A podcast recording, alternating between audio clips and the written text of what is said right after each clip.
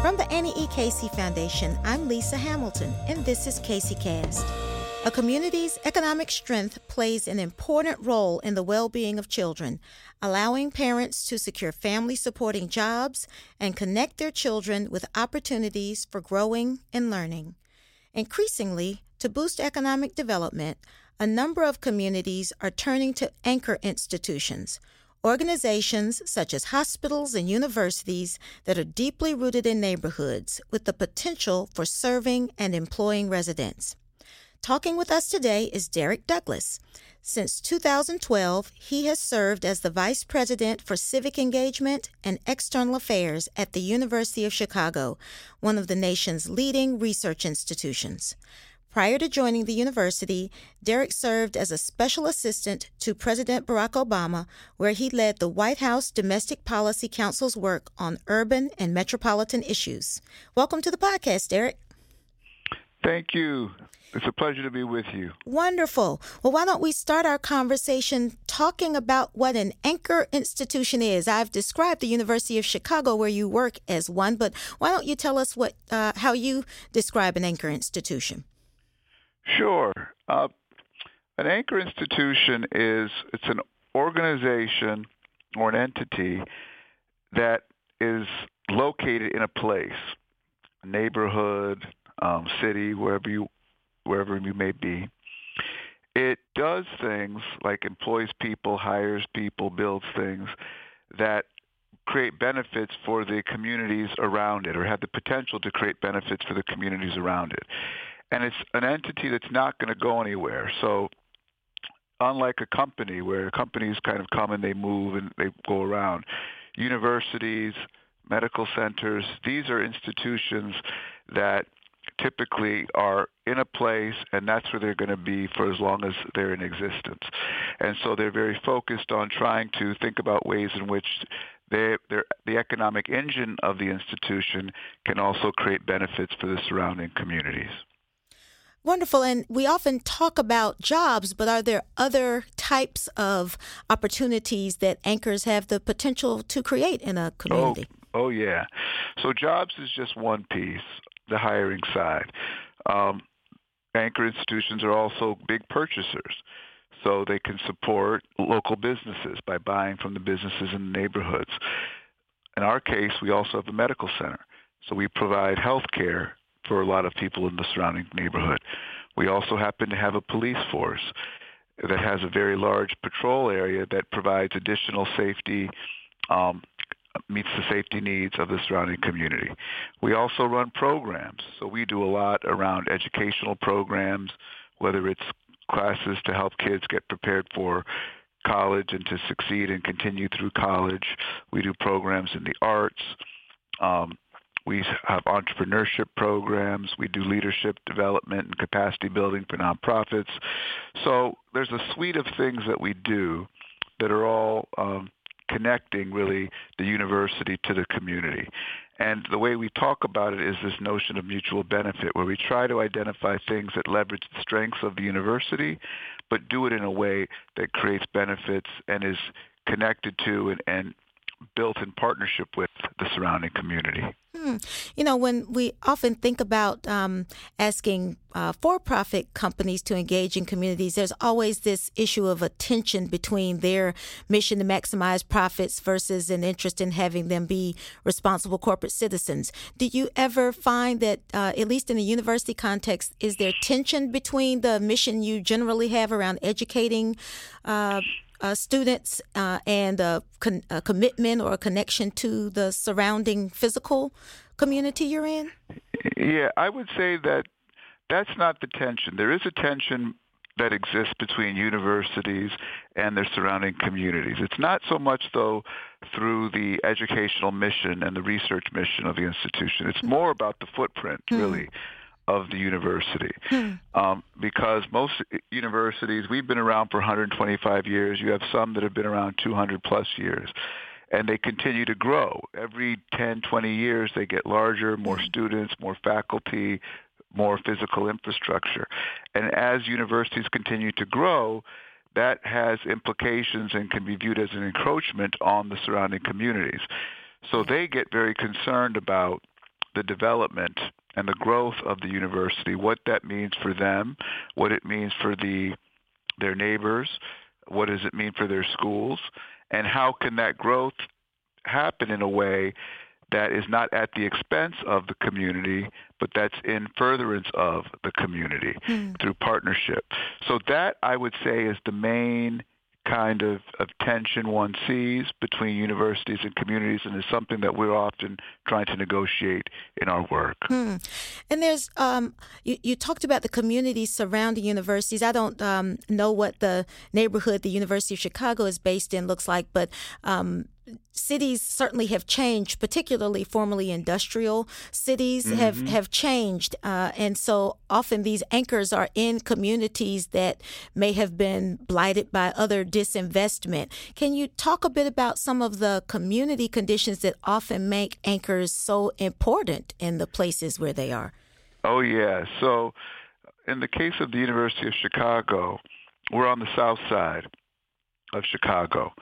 And we are the university. Most of its campus is in the neighborhood Hyde Park, which is a very diverse um, community, racially, um, ethnically, socioeconomically diverse.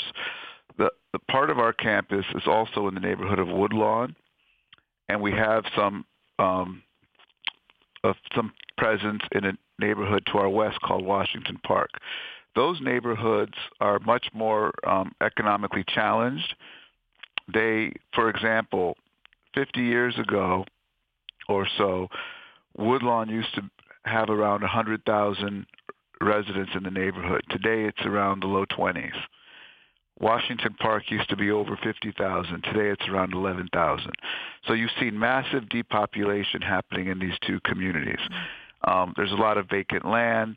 If you go through the other um, demographics, unemployment, the average income, all those sorts of things, they're very challenged in many ways. Um, and so one of the things that happens with universities and, and these anchors is that they can provide some stabilization, like which has happened in Hyde Park, um, through just presence of students, faculty, others living there, the activities that you help to drive that are needed to support the the um, the university. But unless you're intentional, you can also see disinvestment happening around. You can see depopulation happening around unless there's intentional strategies to be engaged with those neighborhoods. And so one of the things that I'm excited about is that the neighborhood of Woodlawn and Washington Park are two where the university has not historically been as engaged in terms of from an economic development standpoint. But we're right now talking and um, trying to have conversations with the community to see if there's ways in which we could be supporting the development goals and needs of those communities. Mm. Well, you described a wide range of assets uh, that universities yeah. in particular have to bring to communities from jobs to procurement to training to entrepreneurship. You're involved in a pretty innovative collaboration there in Chicago called Chicago Anchors for a Strong Economy or CASE. Tell yeah. us a little about how that got started and what your aspirations are for this collaboration. Yeah, so um, thanks for asking about that. CASE is actually an interesting case study, not to use a pun, but uh, a big strength of ours is our procurement power. Mm-hmm. When you add up the amount of dollars both the university and the medical center spend every year, it's in the hundreds of millions of dollars buying stuff. Mm. And so we said, as opposed to buying all these things from New York and California and places all over, what if we tried to dedicate um, more of our spend to businesses in Chicago, and particularly businesses on the South Side. Mm-hmm. We would still be getting our needs met. It's not doing anything differently than we were doing before, but we're getting them met in a way that it actually helps to strengthen the communities around us, create jobs in the communities around us. So you get more of a win-win mm-hmm. than if you bought the same stuff from, say, a, a company in another part of the country. So we were, I was part of a group that was um, called World Business Chicago. I was on one of the committees that was focused on developing the neighborhood strategy. So I put on the table this program. We call it UChicago Local. Okay. Ways in which we can invest in local um, businesses using our procurement strength. We're doing this at the University of Chicago. We're going to focus on Southside businesses.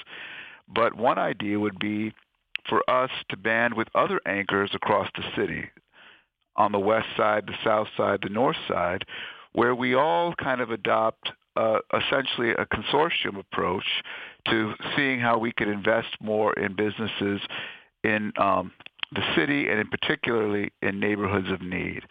And I remember Terry Peterson, who was at Rush Medical Center at the time, said, fantastic, sign me up. The city was there, the Department of Planning and Development, and they said, the University of Chicago is interested in doing this. We got to take this on. Julia Stasch from the MacArthur Foundation chaired this neighborhoods committee. She was on board. And so from there it grew. Mm. And you know, it started out as just one idea of something we were doing, but we were happy to share it. And then it now has become this very powerful engine in the city of Chicago that's got, I think, over 15 or 16 different anchors working collaboratively to figure out how we can invest in companies here, how we can hire more people here, and just be these engines for um, economic vitality and prosperity in the neighborhoods that need it most. And you've brought together some unusual partners, some of whom might actually be competitors in the yes. city. It sounds like. How how have you all navigated that? Well, what was interesting was that for a lot of in a lot of cases, um, when we started putting the Anchor Network together, these folks had never worked together hmm. before. Hmm. And you, like you said, there was a competitive aspect to it, but there was also just uh, we're all busy, we're all doing our thing, and they hadn't thought about what if we banded together? Could we actually create more leverage mm-hmm. with suppliers, with um, different companies we work with, to in order to the benefit of the city? And I think one of the most powerful things about CASE is that it has broken down some of these perceived barriers between anchors where we don't see each other as the other as a competitor, but now we see that on some things, certainly we compete for certain things, but we also see that in some areas, by working collaboratively, we can achieve more mm. good together than we can on our own. And um, the other thing I would say, though, is we took a broader definition of an anchor. So typically when people talk about anchor institutions, they think about eds and meds, mm-hmm. educational institutions, medical centers. Right. They're the ones going nowhere. They do all the stuff we discussed. We said there are other kinds of anchors, though, entities that have been that are located in place, that are not going anywhere, and that have the attributes of other anchors. They hire, they buy, they build, they provide programming and services. So we brought in the museums. Mm. That was unusual. Mm-hmm. A lot of mm-hmm. times, and what was interesting about that was the recruitment process. So myself, Julia Stasch, from, who's the president of MacArthur, we would actually go and meet with the heads of these different organizations as part of the recruiting. Mm-hmm. And one of the things we have to do with the museums was get them to see themselves as anchors, mm-hmm.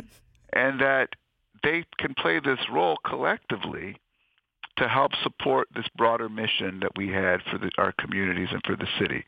Um, so we brought in all of them. We also said, let's get corporations. Now, corporations can move. They are anchors when they're in the city, but they're mm-hmm. a bit more mobile than the eds and meds. But we said they can also play a big role. They purchase stuff. Mm-hmm. They hire people. They have economic strength that we want to bring to the table. So we went out and we started recruiting corporate anchors as well to participate. We've even started having conversations with athletic teams. Mm, that's great. Yeah, I've heard of stadiums. Even stadiums yeah. are viewed as anchors or airports. Yeah, yeah. stadiums. You, know, here we got the Bulls and mm-hmm. the Bears and the and the the Blackhawks and the Cubs and the White Sox, and they have stadiums. They mm-hmm. buy, and they could also be in the mix. And so right. slowly you start to put together this coalition of people and organizations that now see themselves as an anchor in a way they didn't before. Mm, mm-hmm. And not only that, start getting excited about the idea of partnering to bring have this kind of impact.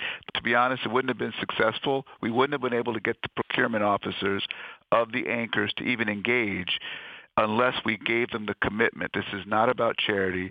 It's about investing in strong businesses in our communities. That's great. Tell me a little about what it looks like on the ground. What kinds of uh, pipelines have you created into uh, jobs or procurement opportunities? And, and what's the impact it's having? Um, a perfect example is the university is served through a company called Bon Appetit. Others use others use Aramark or Sodexo. Mm-hmm. Those are larger food service companies. When we put an RFP out to identify who was going to be providing food service for the entire university. That's all of our students, all of our staff, the dorms, everything. We put in there these goals around CASE and U Chicago Local mm. that we would like a company to respond to how they will hit certain numbers of local purchasing and the like. Um, bon Appetit, who ended up winning, agreed to our goals. I think it was 35, 40%. They've exceeded it. Mm. They're hiring over 50% of the people now coming from the local community. Fantastic. The businesses that supply them, they have a huge percentage of them that are coming from the local neighborhoods. And that's a concrete example of how the university, by making a priority around this idea of what CASE is about and U Chicago Locals about, directly impacting a, a major contract, multi-million dollar contract at the university that's now spitting out or spilling out benefits to the businesses and the workers because they're hiring people mm-hmm. locally. So there's a, a, variety of stories. I can get. I don't have off the top of my head the number of businesses we've worked with. I've got something here. I've got CASE assisted 443 businesses. Wow. Created 180 jobs and 52 million in revenue to small yeah, businesses. I knew it was over that's, 50. That's amazing, yeah. amazing uh, statistics. And this um, is going from zero to that. Wow. In just a couple of years, few years. That was there was huge untapped potential there. Obviously. What about yeah. training? Have have any of the CASE partners come together to create um, training yeah. issues? I think of healthcare institutions and the issues they often have in staffing. Have they come together to create any kind of pipeline training programs? Yes, that's been the, so. The first phase of CASE was about procurement. Mm-hmm. So it was all focused on the purchasing, but there was a training element to that. We would do these um, capacity building workshops, two or three a year, where we would take companies in and run them through a three-week intensive program to get them more upskilled so that they could then understand how to compete for contracts with us. The next phase has been on the workforce side and looking for opportunities where we need have a joint need among anchors to get people trained. Um, on the workforce side, we also can use partners. So one partner is the city colleges. Mm-hmm. And um, under Mayor Emanuel, the city colleges have been organized around topics. And there's one of the city colleges that's focused on training people for the healthcare sector. So we can utilize that. There are other workforce organizations like Skills for Chicagoland's Future or CARA program that we also are talking about partnering with to help us um, develop a more comprehensive training program for people in the community to get prepared to work at any number of of anchors in the network. So, um, and then the third element of CASE that's just starting to emerge is more of economic development, mm-hmm. the place-based nature. So those first two are more businesses and people working. Then there's also the development that happens in the neighborhood, commercial corridors, that sort of thing. Mm-hmm. And anchors play a big role in that. And so CASE is now starting to work with us to help us um, think about our economic development strategies and how those dovetail with the, the plans and the goals of people in the surrounding community. That's great. What what are you seeing happening in the in the communities um, around the anchors who are participating in CASE? Is the um, community changing? Are people uh, seeming to be more engaged with the um, organizations in in their footprint? No doubt. Yeah. No doubt. I think the best example of that is Rush Medical Center. So when Rush got into CASE, um, they had been doing some things, but this was generally a big step for them to get into CASE on the community front. Hmm. And they've been one of the leaders, the co-chair, Terry Peterson, who's a senior vice president at Rush Medical. He and I were the co-chairs of CASE when it got started.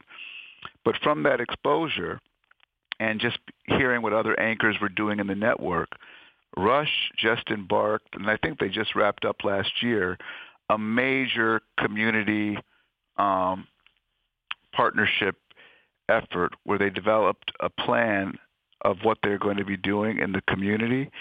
They engaged they did town halls and meetings. I think they engaged hundreds, three, four hundred people in the community mm-hmm. in the process of helping to inform what their strategy would be. Mm-hmm. And they just rolled it out. And it's been a game changer for the relationship Rush has with the community on the west side of Chicago, which also was a community of significant need.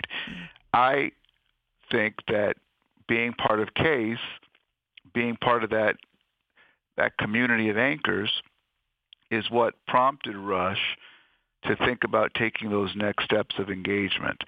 And they've taken it to a whole nother level uh, from where they were before. And the community is responding extremely favorably to that work. And Rush is starting to get some, some broader um, regional and national attention for its work. So there's no doubt about it that for the people that have been touched by CASE, touched by UChicago Local, um, is starting to create trust, greater trust and stronger relationships between the anchors and the community. But there's still a, lot, a long way to go. Mm.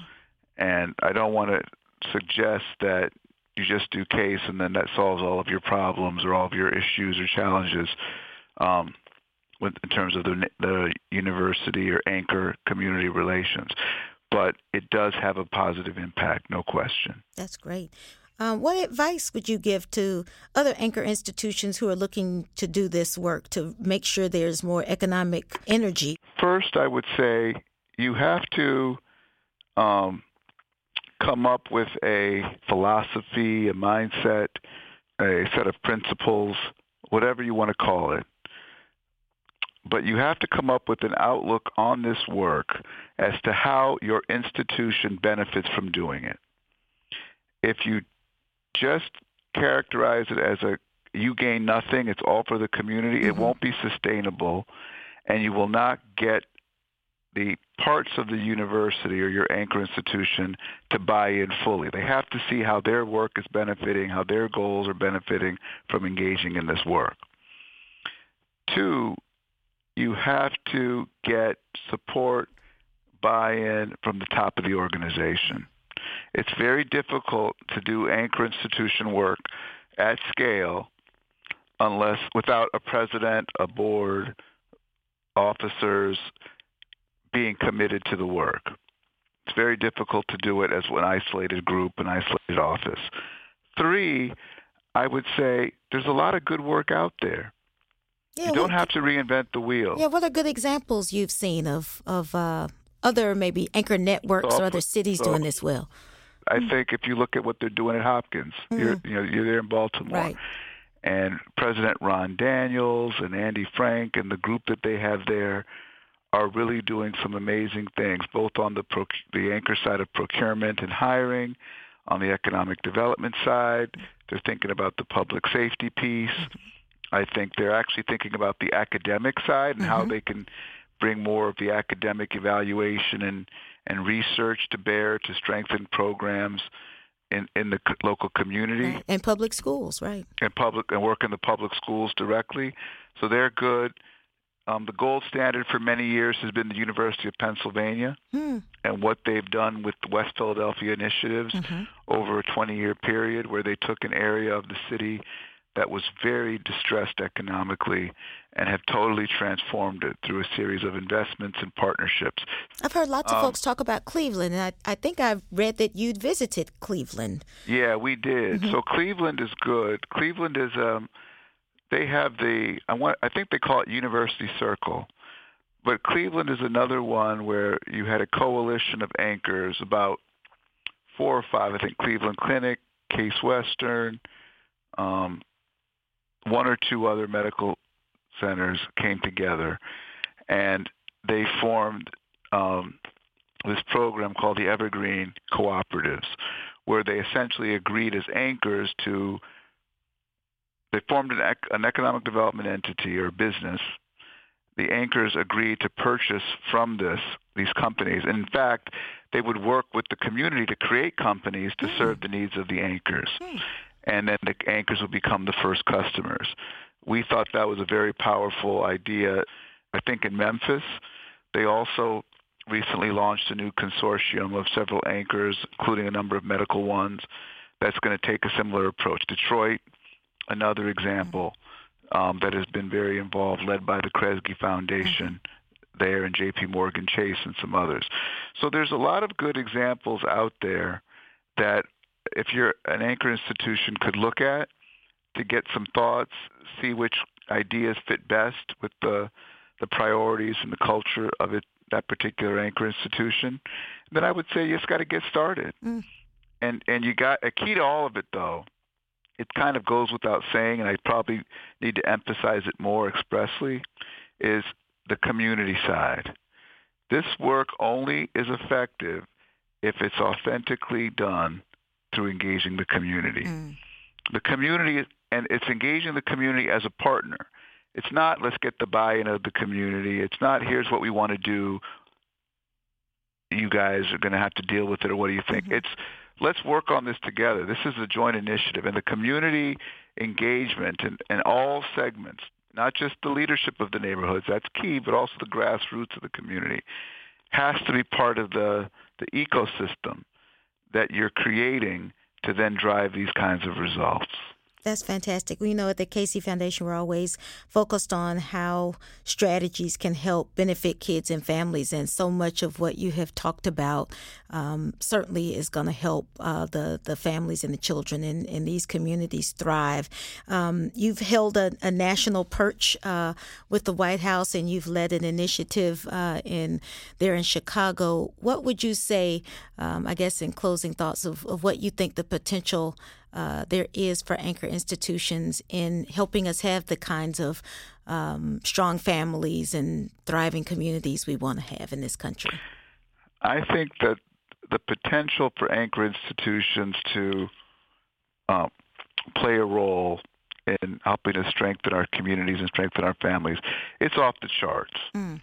To be perfectly honest with you, I gave you some examples of of around the country of of um, anchors that are doing some good work. But we haven't even really scratched the surface of what anchors can do. And I think that it's incumbent on everybody, not just the anchors, but the cities, the, the philanthropy and foundations, um, the corporate sector, the nonprofit sector, to be looking to make sure their anchors are at the table in developing these kinds of solutions. You go to any city in America, they're dealing with, say, a safety issue and other issues. A lot of times you'll see the nonprofits there. They'll work with the city. Um, they'll get foundation support from their local philanthropy. And you have these anchors that are not brought into the mix. Mm-hmm. Yet they bring this whole wealth of resource, both economic, but also the academic and the educational expertise that they could bring to bear that needs to be brought into the mix. Um, we've been looking at a whole new model around neighborhood impact that would leverage both our research strength, our teaching strength, and our economic strength as an anchor to target it or to focus it on a particular set of neighborhoods to help move the needle on key challenges in those communities. And what I've said is that, you know, when you're fighting against inequality or for economic mobility or whatever it may be, anchors need to be on the front lines. Mm-hmm. These anchor institutions have the ability. Some of the greatest challenges we've had faced as a nation, universities, medical centers, have been at the forefront in getting them done. Mm.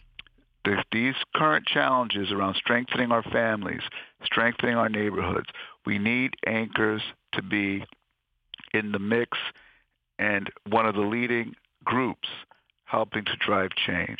And so I think there's some nice examples out there, but it has not gone to scale. And I think I want to give Annie E. Casey credit because you all have been one of the main foundations that have been pushing this notion of the, the, the role of anchors in helping to bring about positive change in communities and seeing the promise in that and building networks that then lead to these kinds of um, coalition work.